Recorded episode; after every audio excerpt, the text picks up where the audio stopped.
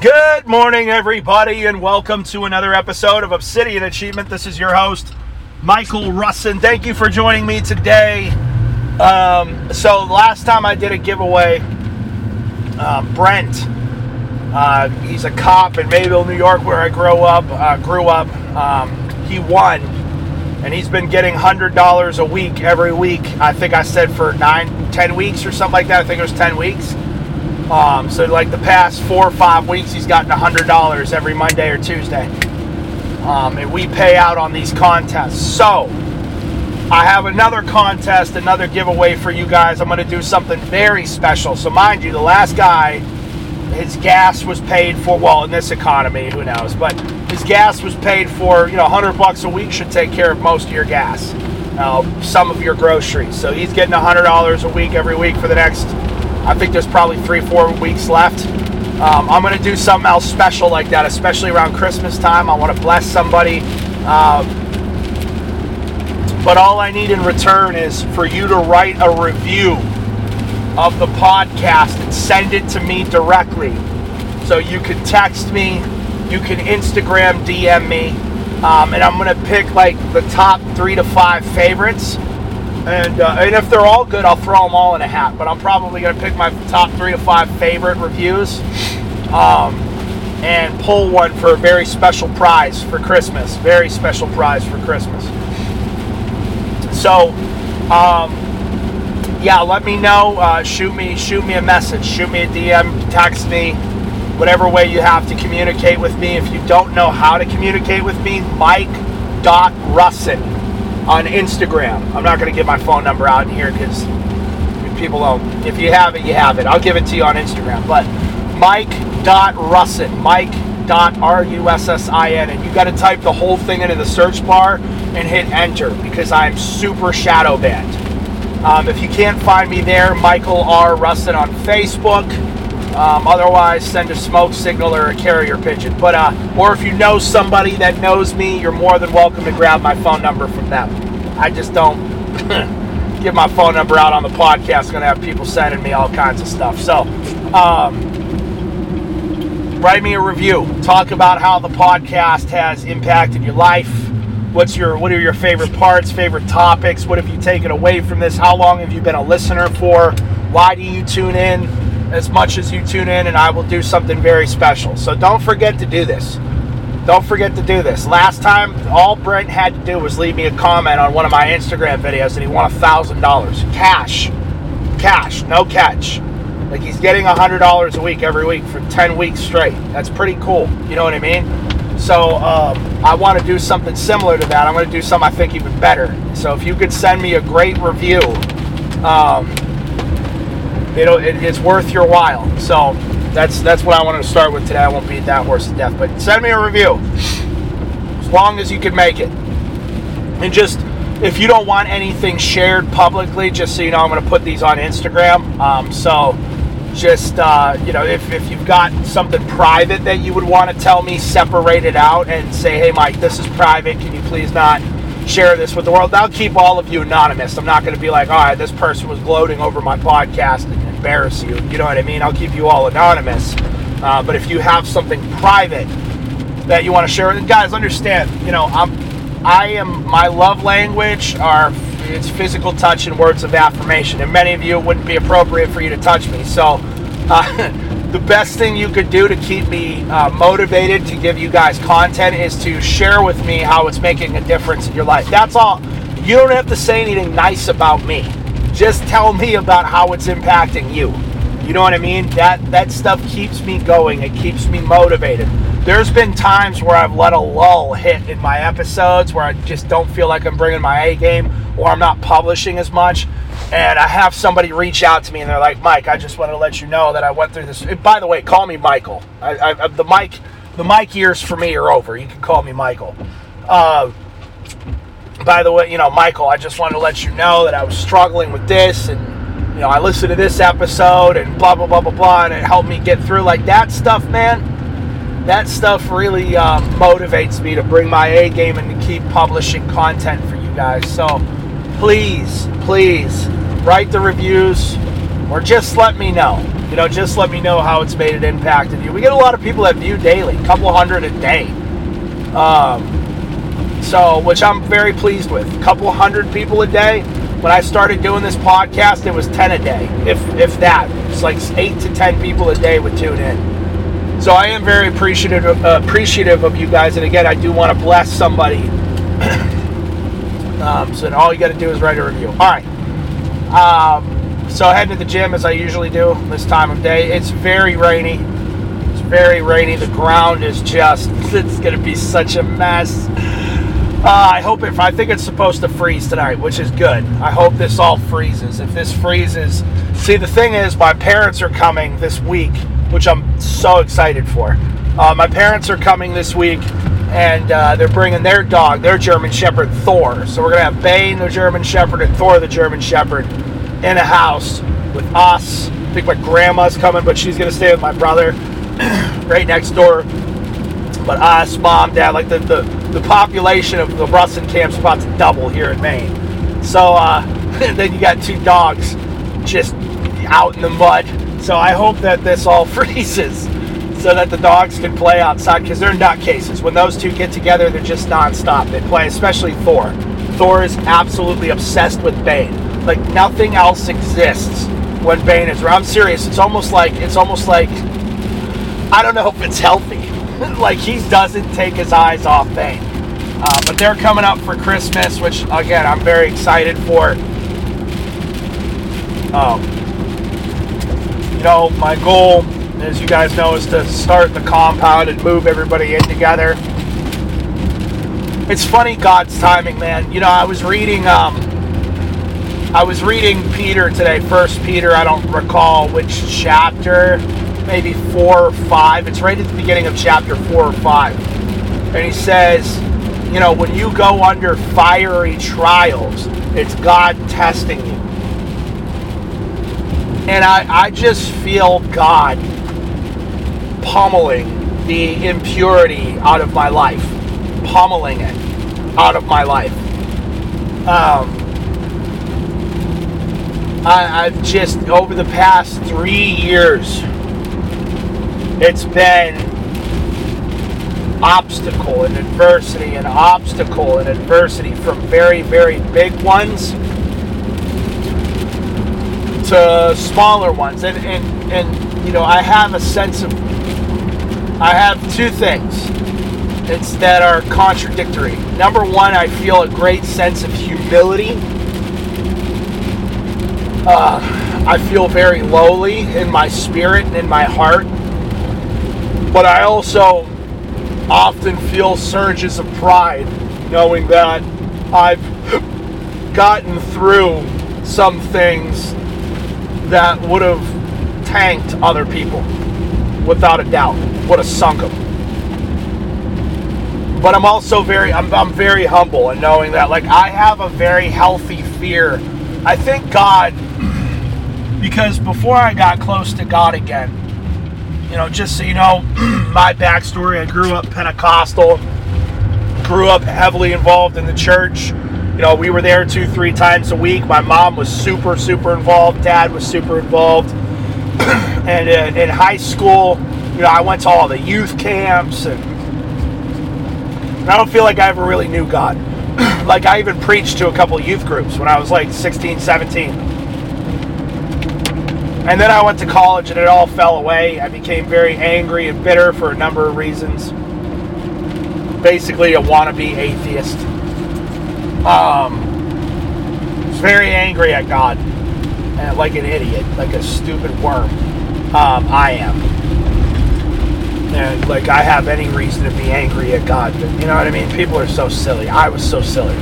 And then I came back, and just kind of off and on for a long time. And now I would say that I'm in a place now where my faith is stronger than it's ever been. And the reason why I think it's stronger than it's ever been is I have a very healthy fear of God now.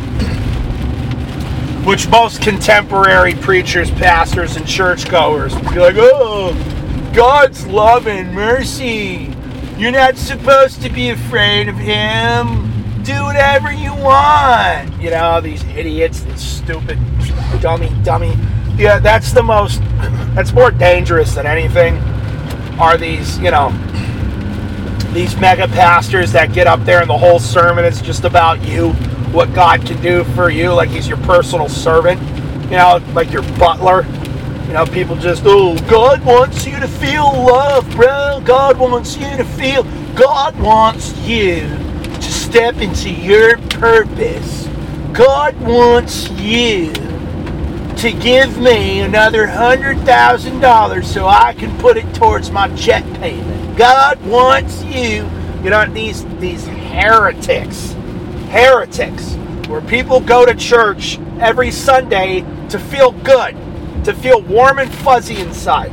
I go to church so that I leave broken and bruised but comforted. I don't see many of the apostles, the disciples, in their writings ever talking about what God can do for them. I don't see it.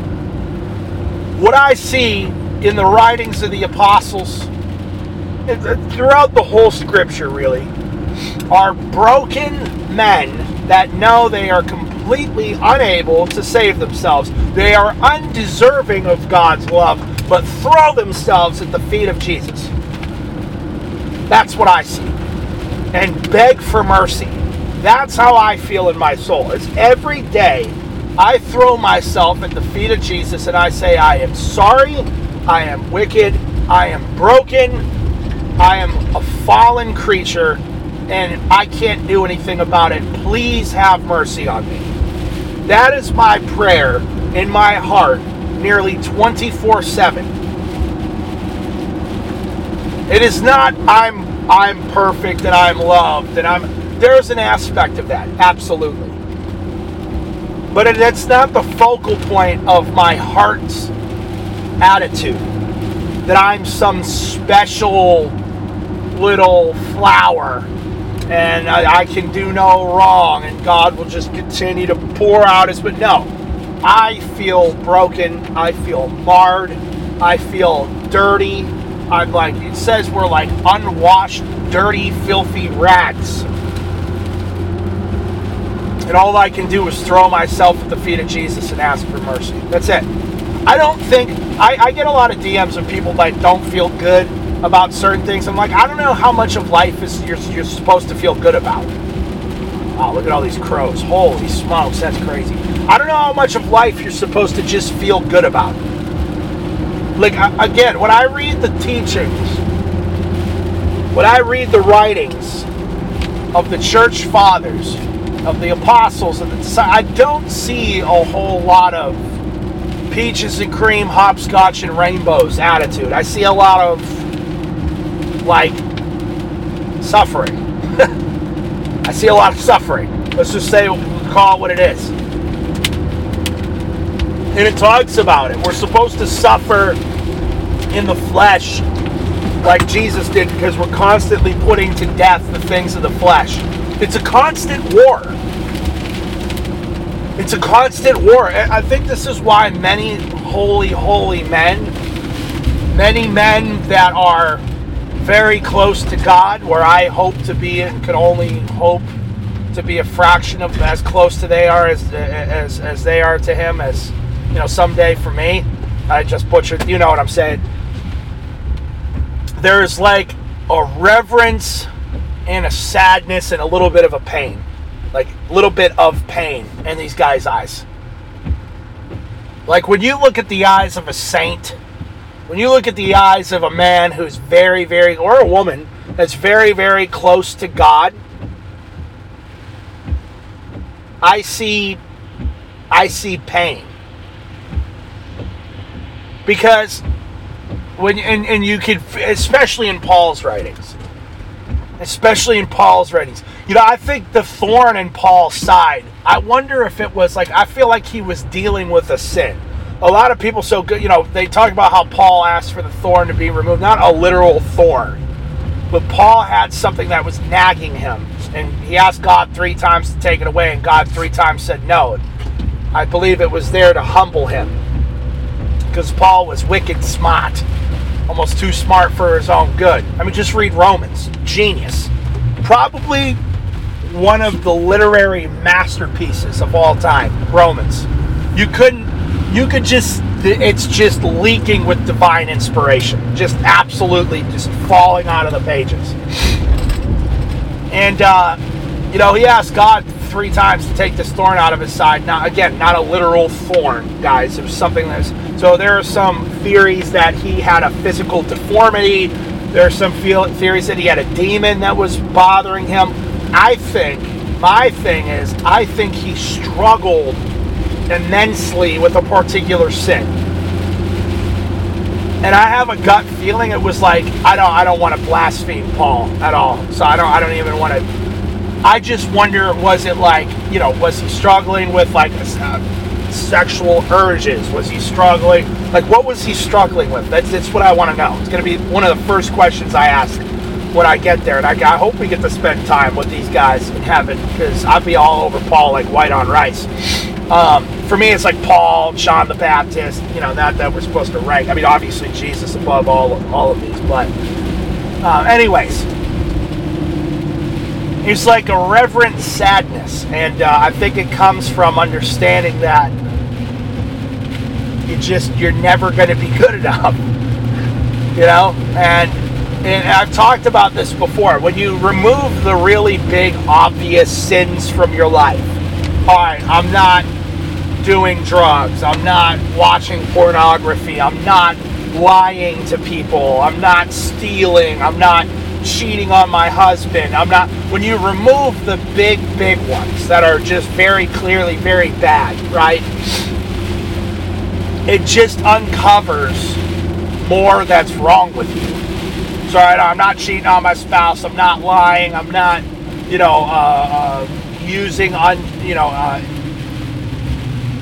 not using shisty business tactics. I'm not I got rid of all the big obvious. It's this guy here, boy howdy, with your Ford Expedition. I got rid of all the big obvious ones, and now it's like, oh, I kind of joke crudely sometimes. Just realize that a lot of the humor I'm into is kind of crude. Gotta get rid of that. Okay, I start to get rid of that, and then it's like, oh, there's this word that's not really a bad word that I use, but I kind of feel dirty saying it. I can't say that anymore. And then you get rid of that. And then it's like, oh, when I look at this person, I think this way. Damn, I can't think like that about another person. I got to change. It's like, it's like, I don't know. It's like trying to catch a river in between your hands. Shit, you know what I mean? You get a little water cupped in your hands, and you look up, you got the whole river barreling down at you. It's just, it's tough, man. It's tough. There was this video of a monk, like a Christian monk, with this red and black robe on. And it's like the first one anybody's seen in like 40 years. I can't remember the name of it, but it's like the highest honor you can have as a monk. Like, this dude does nothing but prays in isolation. Fast constantly. He's never touched a woman. Probably never even, might not have ever even seen a woman. And they live up in the mountains. So I can't remember what country it was. I want to say it was probably Eastern Europe, like Bulgaria, Romania, something like that. He was all bent over and shuffling along. And you could just feel, like, you would think, people paint these guys to be like super powerful creatures, and it was like you could just feel watching him shuffle along. The meekness and humility pouring out of him. And it was like, with how close that guy is to the face of God, I can only imagine it's got to be a little excruciating. I feel like I feel like the thing is, when we're in our fleshly bodies, the closer that we get to God, the more painful it can be sometimes. Because it's our flesh is at war with Him, right? Like before you were saved, you were at war with God. If you didn't, whether you knew it or not, you were an enemy of God. Enemy, which is terrifying. Oh no. You know, just like, oh no, I don't want to be God's enemy. But you were in enmity with God. It's not good. It's not a good thing to be. And hold on, I gotta figure out where I'm gonna park. Let's put it right here, I guess. Walk in the rain so somebody else can park closer. You know, I again, just to wrap up, I really think that, you know, the closer that you get to God, usually I found the more painful it is, because you realize how messed up you are. You know what I mean?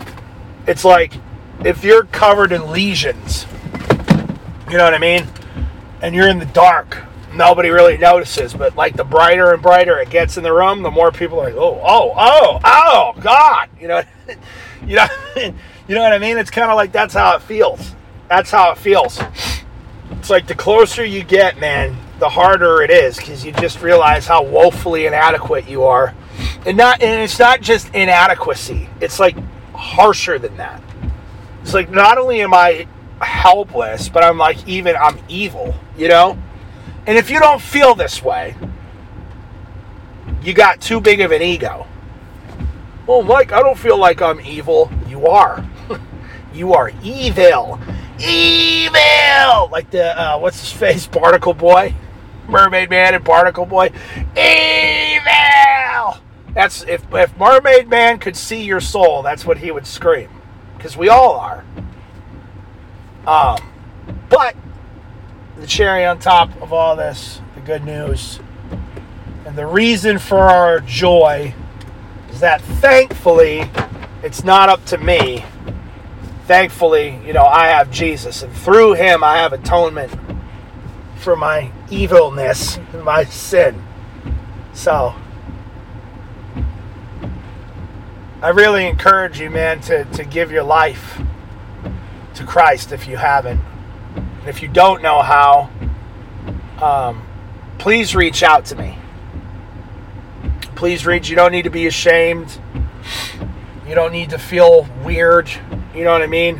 And even if you just have questions, even if you disagree with me and want to talk about it, you know, you guys can talk to me about the stuff I talk about on here. And if you can ask questions, and again, if you've never given your life to Jesus, and you look around at the world right now, I don't know, you know, a minute in heaven could, you know, it's like 1,000 years on earth. So we could be very far or very close by our terms. But I got a feeling with the way that the world is, man, I don't know how much time we've got. So, you know, it's worse than it's ever been. There's never been this widespread. You know, there's been bad times in human history, but it's never been this bad. Like, empirically, it's never been this bad. So, all right, I love you guys. Again, don't be afraid to reach out. I'll talk to you soon. Don't forget to leave a review or send me one, all right? All right, let's get it. Peace.